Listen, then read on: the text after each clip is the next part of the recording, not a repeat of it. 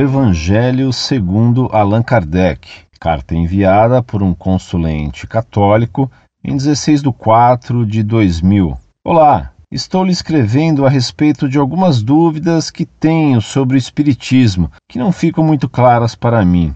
Vamos a elas. Primeiro, queria começar dizendo que os espíritas geralmente não encaram a reencarnação como um pagar pecado. Bom, pelo menos eles não aceitam essa expressão, pagar pecados. Eles substituem esta por processo evolutivo, não é isso? Como lidar com essa diferença de expressão? Já que para eles essa diferença muda todo o sentido de reencarnação. Se o Evangelho é contrário ao Espiritismo, me explique como pode haver um livro que se chama O Evangelho segundo Allan Kardec. Como pode se misturar Espiritismo com Cristianismo? Existem pessoas que têm essa capacidade de falar com os espíritos? Se a Bíblia condena, é porque existe, certo? Geralmente, os espíritas separam o espiritismo de ritos africanos, como Umbanda, Candomblé, entre tantos outros. Qual é a diferença? Que significado tem Cristo para os espíritas? Ele é salvador ou apenas um modelo de perfeição? Bom, essas são algumas dúvidas que eu tenho que gostaria muito de esclarecer. Sou católico e estou em busca de uma afirmação da minha fé. Se possível, gostaria de contar com a sua ajuda. Obrigado.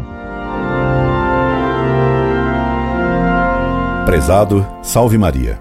Ainda que não utilizem a expressão pagar pecados, os espíritas veem a encarnação dos espíritos como uma etapa necessária num processo de aperfeiçoamento metafísico. Essa encarnação representaria para os espíritos um castigo por uma queda anterior em outro ciclo. A entrada neste mundo seria assim uma espécie de provação, de castigo mesmo, por uma culpa anterior que teria trazido uma decadência ao ser puramente espiritual para o estado de união com o corpo material. Essa concepção liga o espiritismo à gnose. Sua visão evolutiva do espírito era a mesma que os gnósticos românticos antes de Allan Kardec já apregoavam em seus escritos sobre a palingenésia.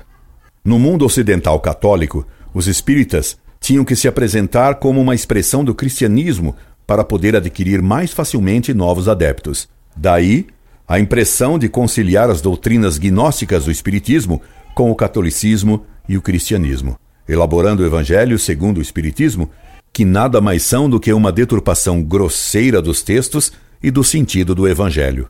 Os médios que pretendem ter comunicação com os espíritos dos mortos, na verdade, quando não agem fraudulentamente, têm comunicação com os espíritos demoníacos. Essa é a razão por que as sagradas escrituras condenam toda espécie de necromancia, consulta aos mortos para conhecer o futuro.